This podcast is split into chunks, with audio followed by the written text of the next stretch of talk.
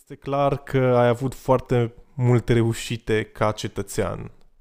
Însă vreau să te întreb dacă au fost și momente în care, nu știu, ai dat-o în bară sau ești nemulțumit, adică ai ieșuat ca cetățean. Da, de nenumărate ori. Cine pune că este activ în societate sau uh, are un comportament de cetățean activ, are parte numai de succes, hai să spunem că nu, nu oferă toate informațiile, imaginea completă.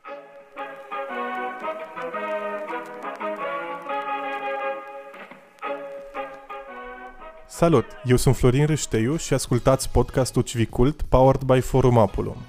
O să am alături invitați care au schimbat sau încercat să schimbe comunități. O să vorbim despre cum reușim sau, după caz, eșuăm să fim cetățeni într-o societate divizată și cu probleme din ce în ce mai complexe.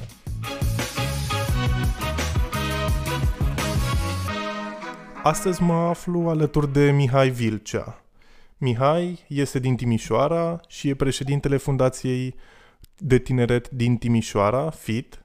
El a avut un parcurs lung în implicare și în a schimba comunitățile de acolo. Acum, în prezent, este președintele Fundației Naționale pentru Tineret. Și vreau să te întreb, Mihai, cum a fost trecerea de la a conduce o fundație județeană la a conduce Fundația Națională pentru Tineret? Ceau Florin, a fost și este în continuare o trecere uh, pe alocuri abruptă și provocatoare, dar uh, în foarte multe componente uh, o trecere naturală, pentru că Fundația Națională pentru Tineret reunește fundațiile județene pentru tineret din diverse uh, județe ale țării. Și cred că suntem uh, federația uh, națională, structura națională, care reunește organizații aproape identice ca structură și mai ales ca misiune de îndeplinit. Drept urmare, se înțeleg mai ușor lucrurile, dar în același timp cunoaștem și mai bine ce trebuie făcut și ne cunoaștem unii pe alții mult mai, mai ușor ca organizație.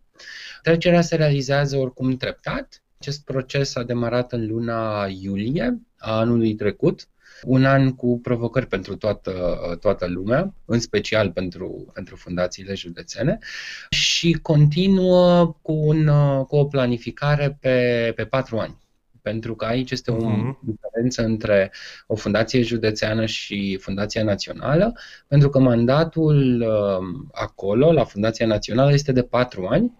Cu atât mai mult mă bucură faptul că avem o conducere un Consiliu de Administrație, ca așa se numește forul ales, format exclusiv din uh, tineri, adică persoane până în 35 de ani. Este pentru prima dată când se întâmplă acest lucru în cadrul Fundației Naționale pentru Tineret și este o dovadă cât se poate de clară că fundațiile județene au încredere în ceea ce tinerii pot să facă. Chiar uh, în legătură cu asta, că pentru prima dată tinerii uh, conduc Fundația Națională pentru Tineret, cum au evoluat toate fundațiile astea de-a lungul anilor? Știu că de mult timp ești implicat și la FIT și așa și cum ai văzut tu toată evoluția asta? Pentru că din ce în ce mai des auzim de ele, poate mult mai mult decât în anii trecuți. Cum s-a realizat? Cine a contribuit la toată evoluția asta a lor? Fiecare fundație a evoluat în funcție de contextul pe care l-a avut la nivel, la nivel local. De ce spun asta? Pentru că avem fundații care au fost într-un context ce le-a priit și când spun le-a priit înseamnă că nu au avut presiune externe și au putut să-și dezvolte fie infrastructura, fie să facă activități. Și aici uh, sunt câteva exemple foarte, foarte faine, cum e uh, fundația de la Botoșani, care încă din anii 90-2000 era foarte activă în zona de proiecte internaționale și astăzi se păstrează ca uh, o fundație care reunește foarte multe organizații, se axează undeva în zona de cultură. Avem fundația de la Buzău, care are un număr foarte mare de proiecte internaționale. Dacă nu mă înșel, în ultimii doi ani a fost fundația județeană cu cele mai multe mobilități pentru tineri pe care le-a organizat din, uh, din țară, mai mult decât uh, fundația de la Timișoara, decât FIT. Sau avem locații precum uh, Fundația de la București, care și-a putut dezvolta infrastructura, pe când în orașe mai micuțe, cum este, de exemplu, Târgoviște, Râmnicu Vâlcea, dezvoltarea a fost mai lentă, iar acest lucru este cauzat de resursele financiare mult mai mici pe care le au orașele respective. Și de ce spun asta? Fundațiile au ca una dintre sursele de venit utilizarea infrastructurii pe care, pe care o dețin.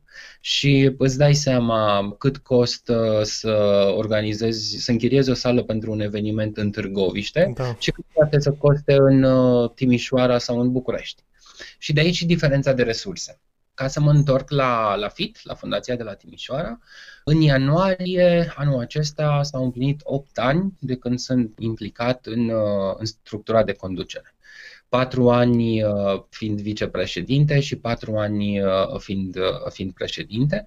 A fost un parcurs nu cu puține obstacole, am plecat uh, din punctul în care aveam imobilul, aveam clădirea, dar erau destul de puține activități și am reușit ca încă din 2016 și în continuare să fim uh, centrul de tineret recunoscut, de fapt certificat de Consiliul Europei, singurul din România, pe lângă cele 13 care există pe întregul continent, că aici vorbim de întregul continent, nu de Uniunea Europeană, și treptat am reușit să aducem pe agenda publică acest termen de centru de tineret dacă acum șase ani sau opt ani foarte rar se auzea de conceptul de, de centru de tineret, vedem că în ultimul, în ultimul an apare din ce în ce mai des menționat de către, fie de către politicieni, fie de către autoritatea publică.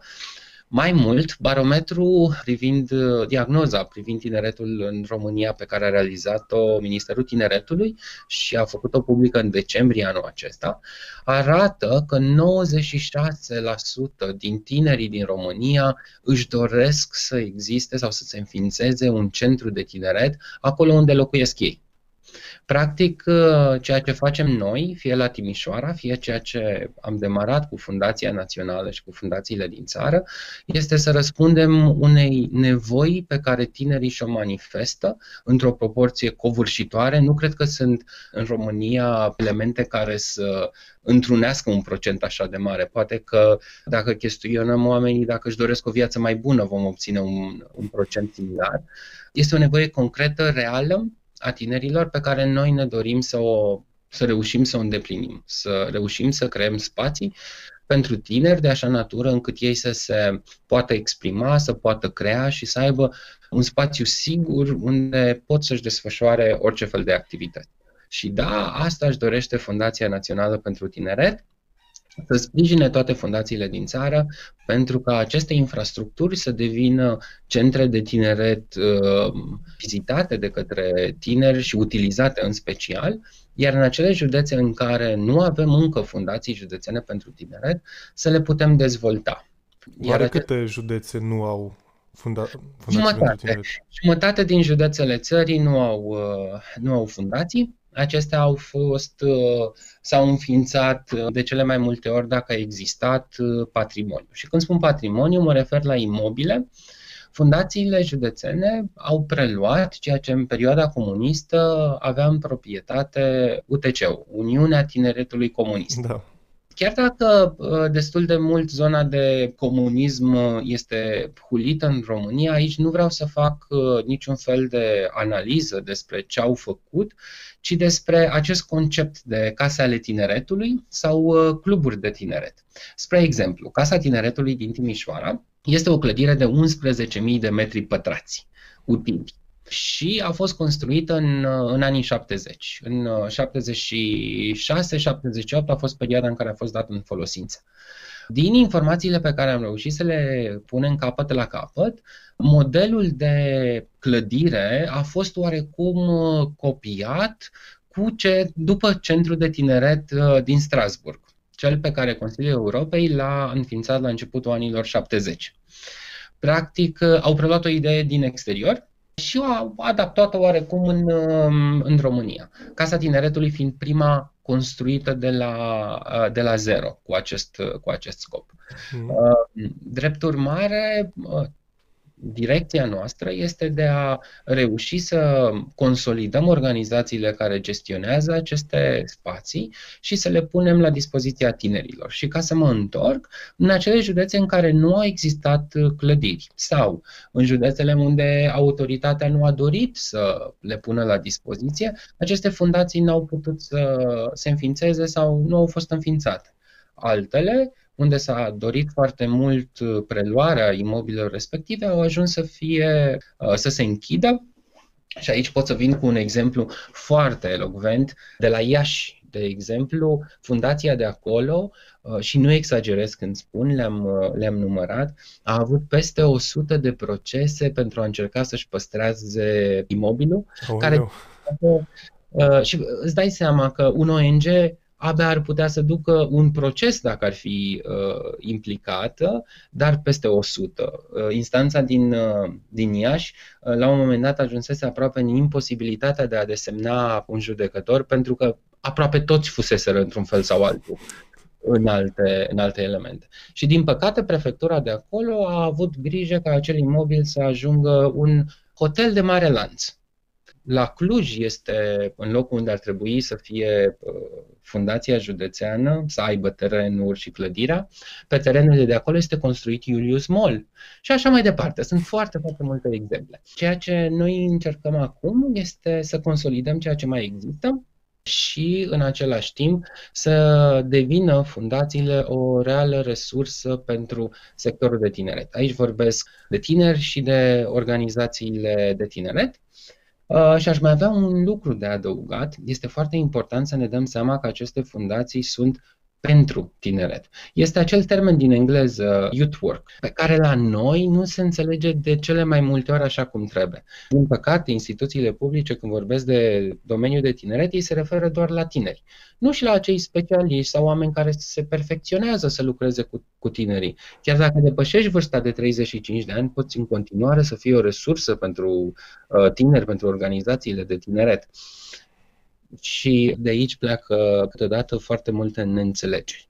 Da, văd că e un drum foarte lung să se facă toate fundațiile astea și funcționale 100% și știu că a circulat uh, perioada asta o discuție mai sensibilă despre fundațiile pentru tineret și dacă ai putea să ne spui cât de important este ca fundațiile pentru tineret să rămână ale voastre și să nu fie date statului sau desfințate sau așa.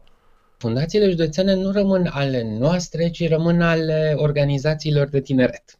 De ce este foarte important? Pentru că avem foarte multe exemple de cum și ce face statul în momentul în care are în proprietate infrastructură.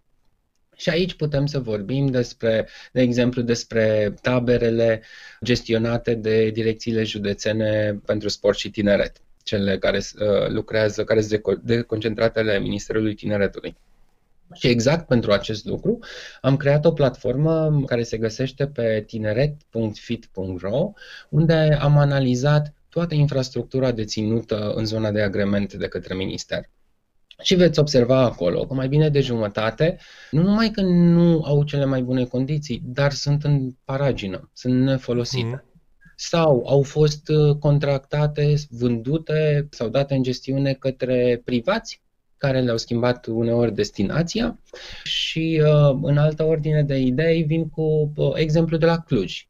Clădirea care, fi, care ar fi trebuit să fie un centru de tineret este un hotel iar uh, autoritatea nu a vândut clădirea către un privat, ci a, a, a creat o entitate privată care e deținută de Consiliul Județean și de încă cineva, care gestionează acest hotel.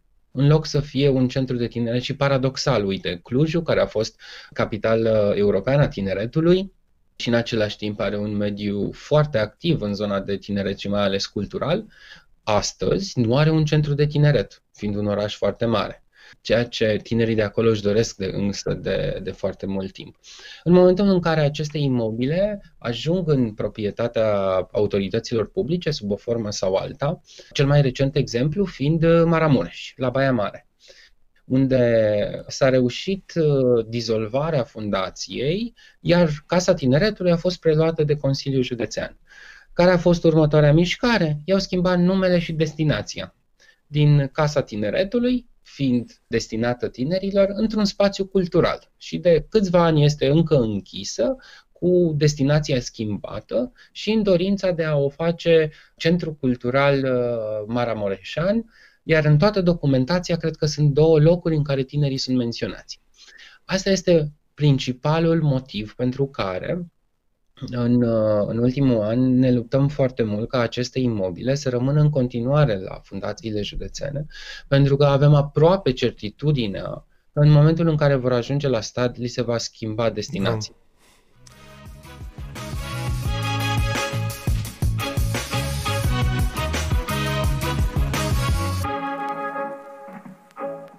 Știu că și în Alba e mă, problema asta că și noi avem aici Fundația Județeană pentru Tineret și nu știu dacă este și în prezent, dar până de curând se desfășura activități de club în sediul fundației și sper ca problemele astea să se rezolve în timp. Dar uh, vreau să ne întoarcem un pic la început și prin început mă refer la primii tăi ani de implicare am văzut că te-ai implicat în Liga AC, pe urmă în ANEOSR, asta fiind în perioada studenției. Acela a fost momentul de declic în care ai realizat că trebuie să faci mai mult ca lucrurile să se miște? Lucrurile au început puțin mai, uh, mai devreme, dar până să ajung acolo, o mică completare. Da, și la Alba este o fundație care de anul trecut are o conducere nouă și ușor, ușor încep să se miște lucrurile și acolo, dar va lua, va lua timp. Vis-a-vis de implicarea mea, apetitul, să spun așa, mi-a fost deschis uh, încă din liceu. Încă din liceu, eu vin dintr-un orășel foarte mic din sudul țării care se numește Balș. Și probabil toți cei care merg de la vest către capitală și invers uh, au auzit de orașul Balș, fiind uh, orașul cu traficul cel mai aglomerat, cred că depășește și Bucureștiul. Practic, uh, cu o populație foarte mică, nu erau foarte multe alternative. Drept urmare, orice se putea face pe zonă care să nu fie sportivă, în uh, orașul din care provin, fie făceai fotbal, fie nu prea aveai alternativă dar am avut norocul să fiu la un liceu care și-a dorit mai mult, iar în clasa 11 am uh, descoperit ceea ce se, nume, se numeau atunci mobilități, cred că, sper să nu greșesc, Leonardo, pentru elevii de liceu. Și am avut posibilitatea de a interacționa cu, de a merge două săptămâni în Polonia și de a găzdui un elev timp de două săptămâni acasă. Cred că acela a fost primul declic pe care l-am avut în ceea ce înseamnă implicare și oportunități pe care le-aș, le-aș avea. În momentul în care am venit la studii în Timișoara, am descoperit, printre primele lucruri pe care le-am făcut după ce a început anul universitar, chiar puțin înainte, a fost să caut uh, organizațiile studențești. Auzisem de ele, citisem puțin, uh, văzusem filme cu ce se Uh, cu, cu grupurile de studenți și ce se poate face în facultate. Drept urmare, universitatea am început în octombrie și în noiembrie eram deja uh, membru la Liga AC. Iar în luna mai, commitmentul meu a fost atât de mare la nivel de sector neguvernamental, încât în luna mai uh, deja am fost uh, ales ca președinte al organizației, fiind oh. anul iar de acolo toate lucrurile au urmat. După un an de președinte la, la Liga AC, a urmat un an de vicepreședinte la ANOSR. Iar acolo am avut portofoliul uh, pe, pe zona de educație. Un portofoliu greu, pentru că mergea foarte mult în zona de asigurare a calității în universități, eu fiind uh, student la calculatoare, la Politehnică. Mi-a plăcut foarte mult și mi-am dat seama că Ceea ce îmi doresc este să cunosc mai bine acest domeniu și după un an de vicepreședinte la, la ANEOSR, uh, m-am întors în Timișoara, ajunsesem deja în ultimul an de facultate la Poli și am început uh, o nouă facultate uh, și anume pedagogie. Practic eram student în anul 4 la calculatoare și în anul 1 la pedagogie. Iar de acolo tot ceea ce înseamnă parcurs al meu s-a schimbat, focusându-mă foarte mult pe zona de, zona de educație. Am terminat Politehnica și uh, am intrat la master și cred că sunt printre norocoșii care și astăzi face ceea ce am studiat în licență și în master, și anume managementul de sistem și proces în organizațiile educaționale. Până la urmă și FIT-ul este o organizație educațională, într-o oarecare măsură, și de acolo tot ceea ce înseamnă knowledge, cunoștințe dobândite, la care s-a mai adăugat și un semestru de studiu în uh, Spania, mai concret în Catalonia, unde zona de educație are, se pune un accent mai mare, să spunem, pe zona de științe ale educației, pedagogie și așa mai departe, unde am învățat foarte multe lucruri. În momentul în care m-am întors și am finalizat uh, studiile ca masterul și a doua licență, am început activitatea la FIT. și în felul acesta am ajuns în zilele noastre. Da, uite, observ că acum câțiva ani facultatea era poate singura etapă în care erau foarte multe oportunități pentru, pentru tineri. Și uh, acum cred că lucrurile s-au schimbat un pic. Văd uh, că diferența între cei implicați și cei neimplicați se face în liceu. Și odată ce ai pierdut startul, uh, greu le recuperezi în facultate. Nu, nu știu exact de ce s-a produs schimbarea asta. Tu ce părere ai? Aici te-aș putea contrazice puțin. Da, sunt foarte multe oportunități în, în zona de studenți și în zona de liceu, dar în același timp există foarte multe oportunități și pentru tinerii care au finalizat studiile. Avem uh, colegi la fundație sau uh, oameni implicați care și-au început uh, activitatea în sectorul neguvernamental la 25 sau 30 de ani nu în, uh, încă din, uh, din liceu. Iar poate această tranziție e făcută de faptul că tinerii au acces mai facil la informații, pot să vadă mai ușor. Și uite, aici pot să împărtășesc cu tine un, un element care eu îl consider unul dintre cele mai satisfăcătoare rezultate pe care le, le avem în ultima vreme, și anume în acel barometru pe care îl menționam, care a fost publicat în decembrie, este o întrebare care a fost adresată tinerilor în, din zona de încredere, în ce au ei încredere. Și uh, se observă că în ultimii șase ani este o creștere constantă a încrederii pe care o au tinerii în ONG-uri. S-a ajuns ca în 2020 singurele entități în care tinerii să aibă puțin mai multă încredere decât ONG-uri să fie UE, NATO, Armata și cu o diferență de un procent băncile.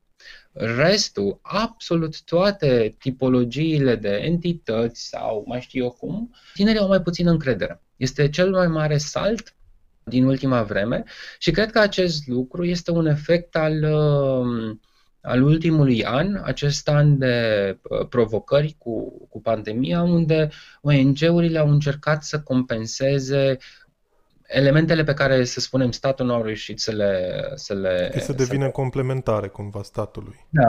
Fie că vorbim de zona educativă, fie că uh, vorbim de zona de dezvoltare personală, de petrecerea timpului liber și așa mai departe, ONG-urile au fost cele care s-au adaptat cel mai repede. Drept urmare, au arătat ceea ce, ce pot să facă și ca să mă reîntorc la ceea ce îmi spuneai, uh, spuneai tu, da, sunt mai multe oportunități acum pe zona de liceu, dar să fim foarte atenți, sunt mai multe oportunități pe zona de liceu în orașele uh, mari și medii. Dacă mergem în orașele mici sau în zona rurală, o să vedem că da. în zona de liceu nu sunt la fel de multe oportunități. Adică ce îți propun e să vedem puțin și în afara bulei sectorului neguvernamental, în România profundă, unde atât noi cât și, uh, și când spun noi mă refer la sectorul neguvernamental, trebuie să reușim să ajungem și să le arătăm tinerilor că au, uh, au oportunități fie acolo, direct în zonele lor, fie în, uh, fie în altă parte. Uh, și ca să închei, cred că oportunități de dezvoltare pentru tineri sunt atât în liceu cât și după terminarea facultății. Singurul lucru pe care un tânăr ar trebui să-l facă ar trebui să caute un ONG sau mai multe ONG-uri sau inițiative sau grupuri informale care sunt în zona lor, în zona uh-huh. lor de contact pe temă sau geografic. Voiam să te întreb tot de asta, că ai spus că în mediul rural uh, sau în orașele mici oportunitățile diferă la nivel de liceu față de cei care uh, studiază în marile orașe din țară.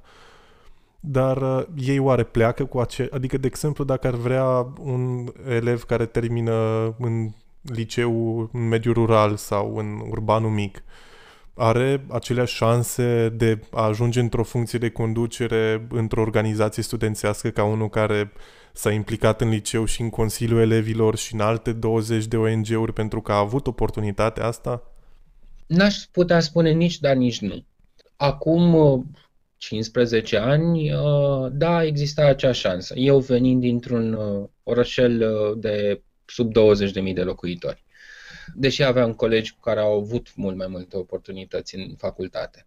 Și astăzi cred că pot să aibă șanse în continuare și de ce spun asta? Mediul online și oportunitățile pe care ni le putem crea singuri pot să compenseze diferența de urban mic sat și urban mic rural și oraș mare, dar clar uh, pleacă cu un, uh, un deficit în ceea ce înseamnă cunoașterea oportunităților, experiențelor. Adică ne uităm într-un oraș mare cum e Timișoara sau cum e Clujul, Oradea, Iași, liceele de, de top au atât de multe oportunități pentru elevi, comparativ cu un, uh, un liceu din uh, rural unde poate că există un schimb de tineri sau o activitate de educație non-formală făcută pe semestru sau câteodată în liceale. Mhm. Uh-huh. Și de aici apare această diferență.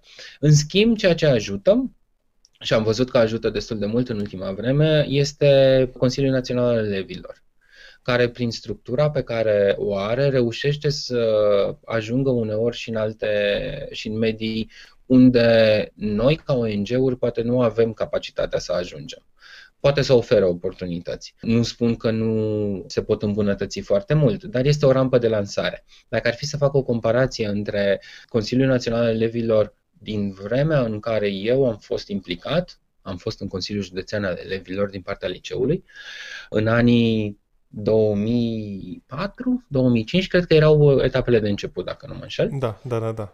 Și ceea ce există acum este o diferență colosală. Și este unul dintre principalele canale prin care se poate ajunge și tinerii pot să vadă oportunitățile în felul acesta. Și cred că este structura, este unica structură care literalmente poate să ajungă în fiecare comunitate din România care are un liceu. Mm-hmm. Da, nu? da, așa este. Practic nu mai există. Oricât de mare ar fi o federație națională, că e de studenți, că e pe tineret, că e pe orice altceva, nu are aceeași capacitate. Nu capacitate, infrastructură termenul cel mai corect. Și cred că de aici apare această diferență, din faptul că rezultatele, modul de implicare al Consiliului Național al Elevilor s-a schimbat mult, a dus mai multe oportunități către, către zona de liceu. Este unul dintre factori din perspectiva mea.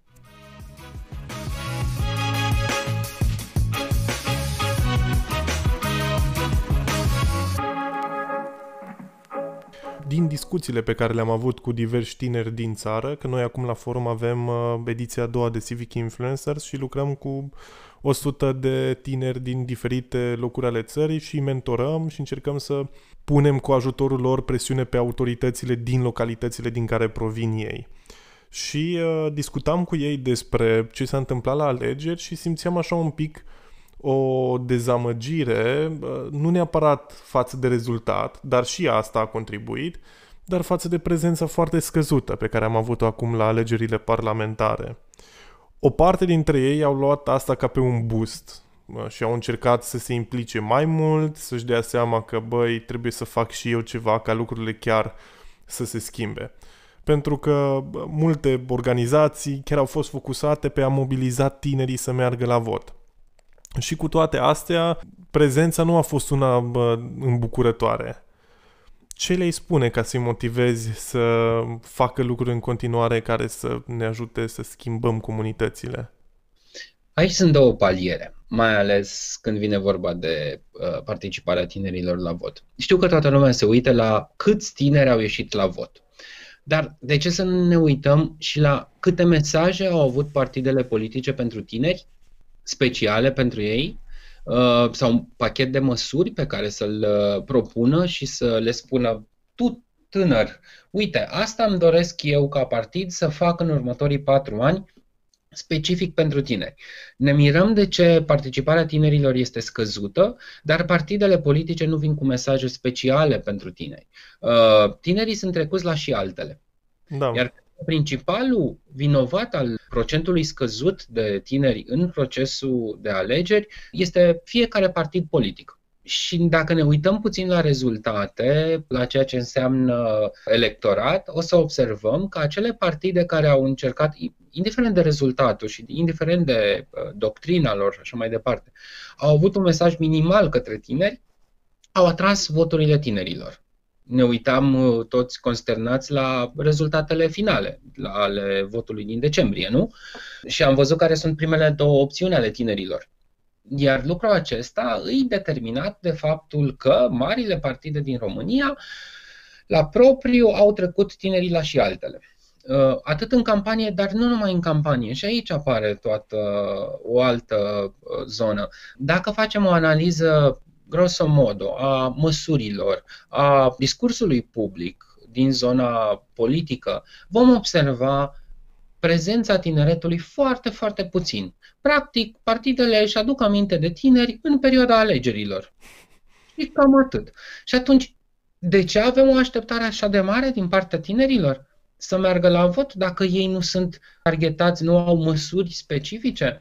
Inclusiv uh, la, pentru că noi la, la FIT facem uh, zona asta de, suntem destul de implicați în zona de dezvoltare de politici publice, participarea tinerilor și am făcut o, o analiză foarte, uh, foarte dură la un moment dat. Uite, ca să-ți dau un exemplu, la alegerile locale, noi fiind o fundație județeană, am organizat o dezbatere cu candidații la funcția de președinte al Consiliului Județean. Nu mare ne-a fost surpriza deși dezbaterea a fost anunțată cu trei săptămâni înainte să se întâmple și toți candidații au știut, marile partide nu și-au trimis candidații. și atunci ne mirăm de ce tinerii nu vin? De asta nu vin. Plus de asta, mai e încă un element. De ce partidele sau politicienii fug de obicei de tineri? Pentru că sunt cei mai incomozi.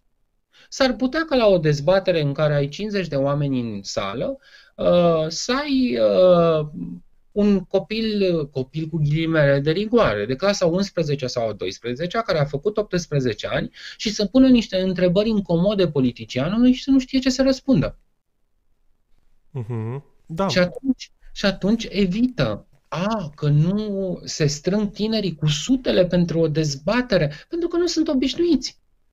Pentru că nimeni nu îi încurajează. Și uh, în, uh, în luna decembrie am avut o suită de consultări pe care le-am făcut cu tine din, uh, uh din 8 județe pe care le-am facilitat pe ceea ce înseamnă dialogul tinerilor cu, uh, cu UE. Iar tema de consultare a fost participarea tinerilor și spațiile destinate tinerilor.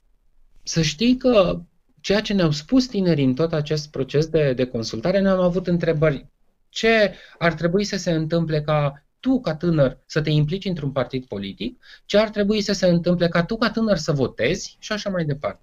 Și am avut reacții de genul, păi până să facem 18 ani și câteodată nici atunci, când e vorba de politică, inclusiv acasă, lasă că tu ești prea mic, nu, spune, da, exact. bați, bați capul. Brusc, la 18 ani, când avem uh, alegeri, păi du-te să votezi, hai să votezi. Până acum nu eram băgat în seamă vis-a-vis de implicarea în partide. Hai să ne uităm ce fac uh, componentele de tineret ale partidelor politice. Sunt principala carne de tun în ceea ce înseamnă lipit afișe. Da. Nu altceva. Uh, iar de acolo tinerii nu sunt băgați în seamă. Ce se poate face? vine această componentă cu acei tineri pe care, de care spuneai că lucrați.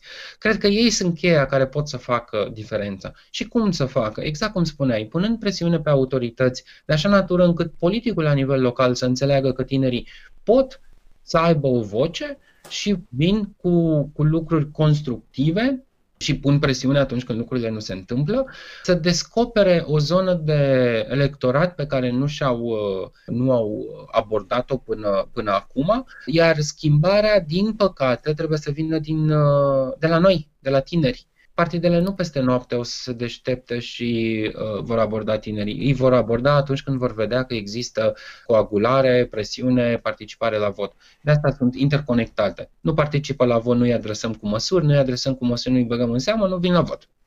Da, clar, că mai, mai ales uh, cred că acum am simțit uh, cel mai bine și ne-am dat uh, mai mult seama că e nevoie de cultură politică și de educație politică și în școală și în facultate pentru ca tinerii să știe de ce e important să se implice, să meargă la vot, să participe activ la democrație, pentru că ea nu se face de pe Facebook, nu se face de pe dând cu părerea la o discuție la o bere, ci se face mergând la primar, punând presiune pe el, încercând să colabor, colaborăm cu instituțiile și așa mai departe.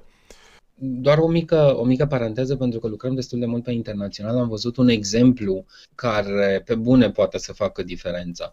De exemplu, în Finlanda, copiii încă de la grădiniță au acest exercițiu al votului. Astăzi mergem în da. parcul X sau Y și ei votează.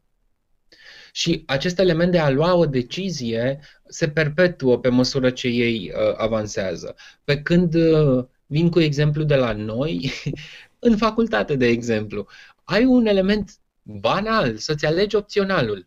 Tu l alegi și ce să vezi? Ai ales, dar se întâmplă altceva. Nu-l faci pe la pe care l-ai ales. Poți spune că iar la nivel de subconștient, tânărul, de când e copil până când ajunge în facultate, din când în când este pus în fața unui proces de a alege și pentru o mare parte dintre ei văd că nu contează pentru ce optează, că tot altceva se întâmplă. Și atunci nu se creează nici această cultură a ceea ce a participării, practic. Da, știu că și la noi în facultate, când a trebuit anul trecut să ne alegem reprezentanții în Consiliul Facultății, în Senatul Universității, prezența a fost foarte mică la vot și, practic, în, a fost o săptămână, nu, nu, nu o săptămână, a fost o zi întreagă votul și știam cu câteva săptămâni Uh, de dinainte că atunci se votează. Și cu toate astea, deși studenții erau la facultate și aveau, dura exact 30 de secunde să pună ștampila pe acele două buletine de vot și cu toate astea au fost foarte puțini.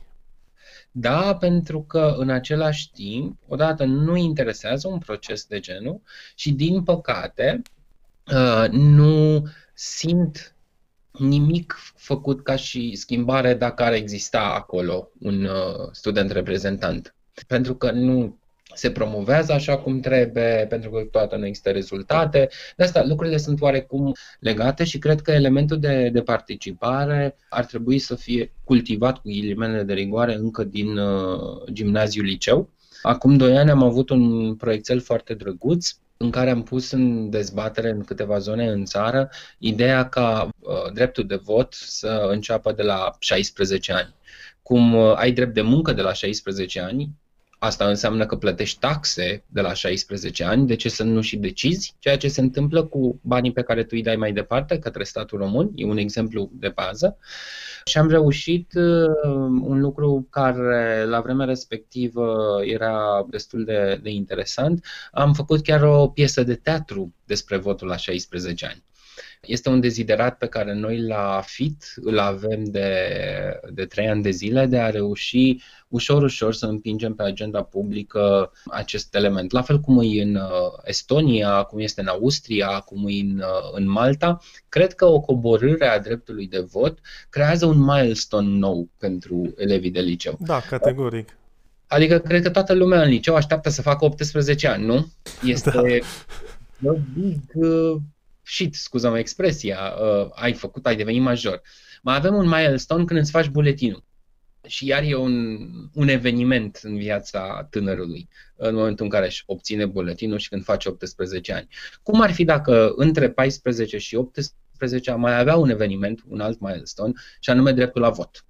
Uh-huh practic gata, de acum eu pot să votez. Și s-ar putea cu o intervenție inteligentă, și când spun intervenție inteligentă mă refer la acele fie ore de cultură civică, fie uh, ceva nou uh, introdus, participare sau engagement sau active citizenship, orice în zona asta, cum ar fi dacă toți tinerii la 16 ani au dreptul de vot și în același timp, în anul respectiv sau în anul anterior, au niște ore de cultură civică așa cum ar trebui să se facă.